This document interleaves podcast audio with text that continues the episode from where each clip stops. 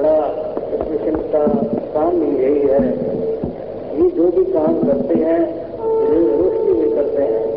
रोशनी में हर एक काम किया हुआ, उसमें सफलता होती है। जो अंधेरे में कोई भी अच्छी से काम किया जाए तो अच्छी अच्छी जैसे किसी महल में किसी अंधे को जिसकी आँखें नहीं हैं, उसको ले जाएँ। वहाँ तो बहुत ही खूबसूरत चीज़ें पड़ी होती हैं बहुत अच्छी चीज़ें होती हैं बड़े बड़े गलीचे बिके होते हैं बड़ी बड़ी शानदार मूर्तियाँ लगी होती हैं, और भी अनेकों किस्म की वहाँ पर आर्ट होते हैं। लेकिन जो आँखों से हीन है, वो उस महल में जाता है, वो सारी चीज़ें उसके लिए ठोकरों का कारण है। उसमें उसे दुख और तकलीफ़ ही महसूस होती है। वो पहले ही पहुँचता है कोई भी वो उसको गलीचा बड़ा होता है बहुत ही सुंदर चीज़ है, लेकिन उसके पाँव से लगता है, टकराता है, वहाँ वो गिरने लगता है। आगे कुर्सी होती है, वो उसके हाथ पर लगती है, आगे और कोई चीज़ पड़ी होती है, वो भी उसको दुख ही दुख देने वाली होती है। उसको उस महल में से कोई भी चीज़ सुखदाई नहीं नज़र आती। वो सब चीज़ें उसके लिए ठोकरे ही ठोकरे हैं।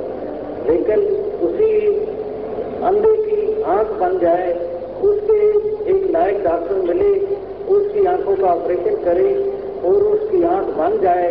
बनने के बाद वो उसी महल में जाए तो वो सारी चीज़ें उसके लिए सुखदाई बन जाती है। वो गलीचे भी उसके लिए सुख सुख का साधन है। वो कुर्सियाँ मेज और जो भी खूबसूरत चीज़ें जो आर्ट उधर बना हुआ है, उसको देख देख कर वो खुश होता है। इसका भाव यही हुआ कि रोशनी उसके अंदर की काम करती थी, बाहर की मौजूद थी, लेकिन एक पर्दा आने की वजह से वो सुखों से दूर हो गया था। वो वो सुख महसूस नहीं कर रहा था वही सुख उसके लिए ठोकरें बनी हुई थी। जब वो आँखें बनी, पर्दा हटा तो उसी वक्त से वही चीज़ें उसके लिए सुख का साधन बन गई। आज दुनिया में बहुत लोग आपने सुने होंगे, जो इस दुनिया को संसारिक पदार्थों को ये कह देते हैं कि ये सब कुछ दुखों का कारण है। इनमें दुख ही दुख मौजूद है, इनमें कोई सुख नहीं है। ये मिशन ये नहीं कहता। ये कहता है कि ये जो चीज़ें हैं, जो इनके अंदर जैसी जैसी ताकत है, वो मौजूद है।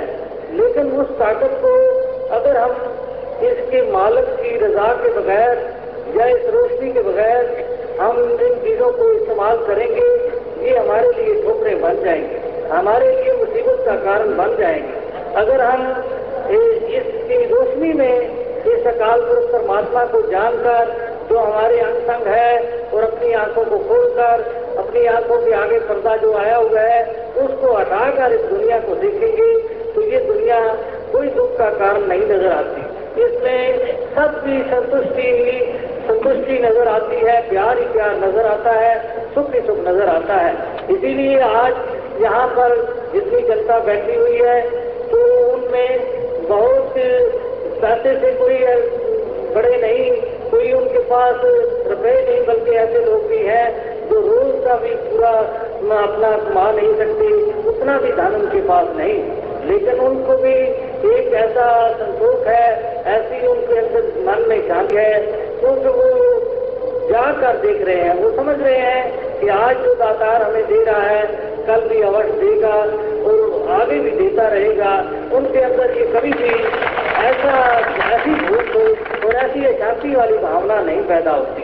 और यही वजह होती है कि ये देखकर, ये दातार को देख रहे होते हैं और इनका भरोसा होता है दातार पर तो दातार भी इनको कभी भूखा नहीं रहने देता। क्योंकि जैसे जो बच्चा होता है तो माता पिता के घर में तो बच्चे को हर वक्त ध्यान होता है कि मेरे माता पिता मुझे सभी चीज़ें देंगे। सब किसी वक्त मुझे कोई परेशान नहीं करेगा। सब चीज़ें मेरे लिए मुहैया करेगी।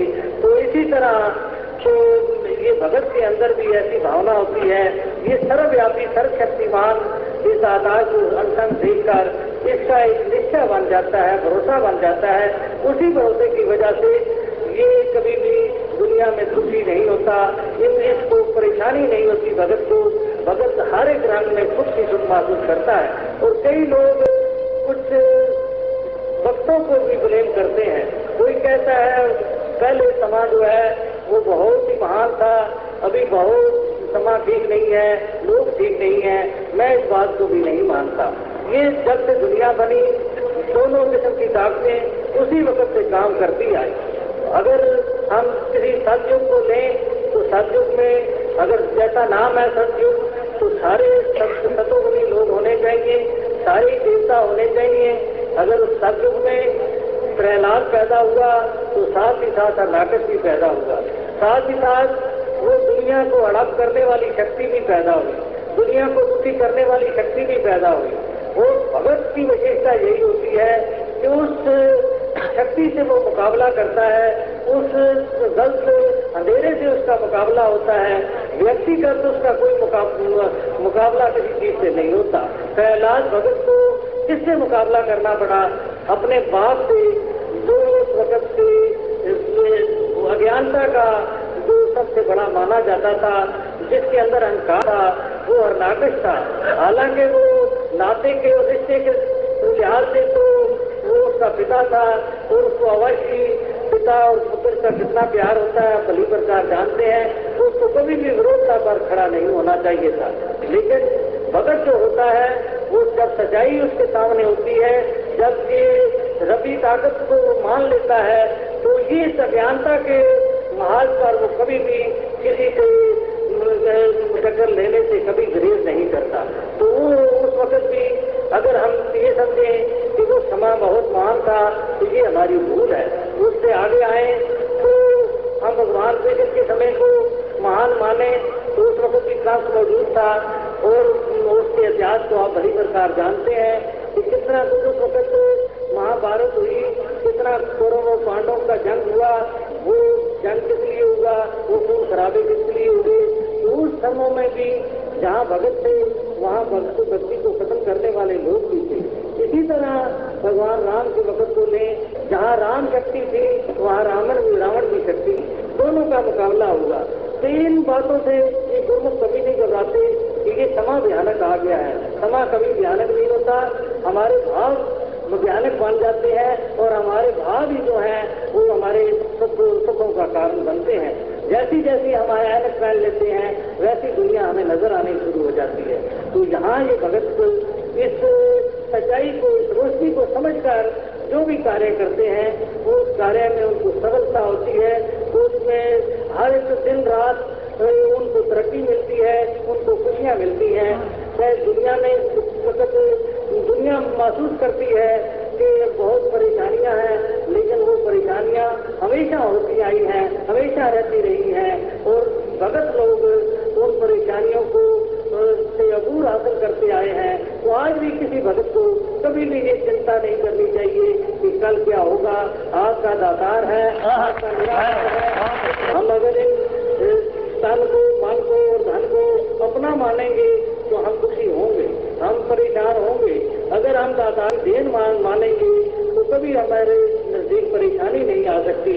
हम यही समझेंगे कि दातार ने जितना हम पर ये लगाना है, उतना ही लगा रहा है। हमारी परेशानियाँ जो है, खत्म हो जाती हैं। जैसे एक खजानची होता है, बैंक में बैठा हुआ, वो लाखों रुपए, करोड़ों रुपए का रोज लेन देन करता है। उसको कभी चिंता नहीं होती कि आज लाखों, करोड़ों रुपए बैंक से चले गए। उसको तो होता है ध्यान कि मेरी जो तनख्वाह है, मुझे मिलेगी। उससे ज़्यादा उसको कोई फ़िक्र नहीं होता। रात को बड़ी नींद को गाड़ी नींद होता है। तो उसको कोई चिंता नहीं होती। उसी धन को वो अपना मानना शुरू कर दे या वहाँ से भवन कर ले तो फिर उसकी नींद उड़ जाती है। फिर वो उसी वक्त से वो मुजरम बन जाता है।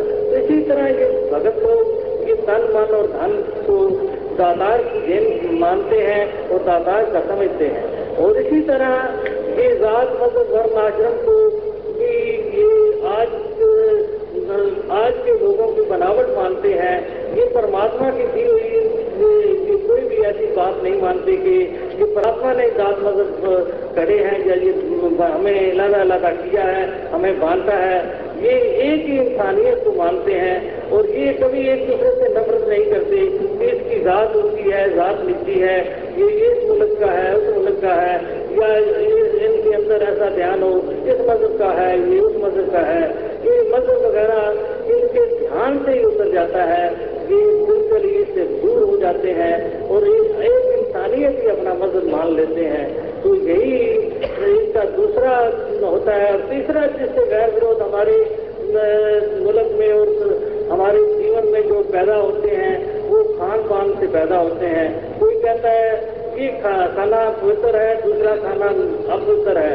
कोई कहता है ये मुझे खाना चाहिए, दूसरे से ही खाने चाहिए। जो भी चीज़ें हैं जैसी जैसी किसी को माफत आती है, वो खाता है और अगर उसको नहीं, उसके शरीर को कोई कमज़ोर करने वाली चीज़ है तो डॉक्टर भली प्रकार उसको बता सकता है कि तेरे शरीर को कौन सी छूट करती है और कौन सी नहीं छूट करती। लेकिन हम दादार की इस देन के सामने हमको ये कभी किसी पर इतराज नहीं करना चाहिए कि ये खाना ठीक है, वो खाना नहीं ठीक है। दातार के बनाए हुए सब चीज़ें हैं और दातार तो जो भी किसी को ये सुराग देता है, वो अवश्य खाता रहता है। कुछ जो चीज़ें हमारे दिमाग को इमीडिएट इफ़ेक्ट करती है, वो चीज़ों जो नशीली चीज़ें होती हैं, जिनसे बुराइयाँ पैदा होती हैं, वो मिशन ने कहा कि इन चीज़ों से आप परहेज करें। वो चीज़ों का में बुराई नहीं होती, हमारे इस्तेमाल में बुराई होती है। इस वजह से वो हम पर बुरा असर छोड़ जाती हैं। इन चीज़ों से वैर नहीं होता कि हम किसी चीज़ को बुरा कहें। कोई भी चीज़ होती है, उसमें अच्छाई भी होती है, बुराई भी होती है, उसके इस्तेमाल का जो तलक हमारे से होता है, जो जो जहरीली सी जहरीली चीज़ है, संख्या जो है, वो इंसान को खत्म करने वाला है भयानक जहर है। लेकिन उसी संख्या की जब भी कोई मरीज़ होता है किसी को बहुत इतना दर्द होता है कि वो बर्दाश्त नहीं होता, उसी संख्या के टीके किए जाते हैं। वो उस वक्त रिलीफ महसूस करता है। तो चीज़ें बुरी नहीं है, हमारे इस्तेमाल का हमें तो तरीका नहीं होता। तो इसी तरह ये मिशन ये भी नहीं कहता कि आप ये खाना खाओ, ये ना खाओ। जो भी किसी की आज़ादी है, हर कोई, कई मुल्कों में कोई अनाज पैदा होता है, कई मुल्कों में कोई अनाज ही नहीं पैदा होता।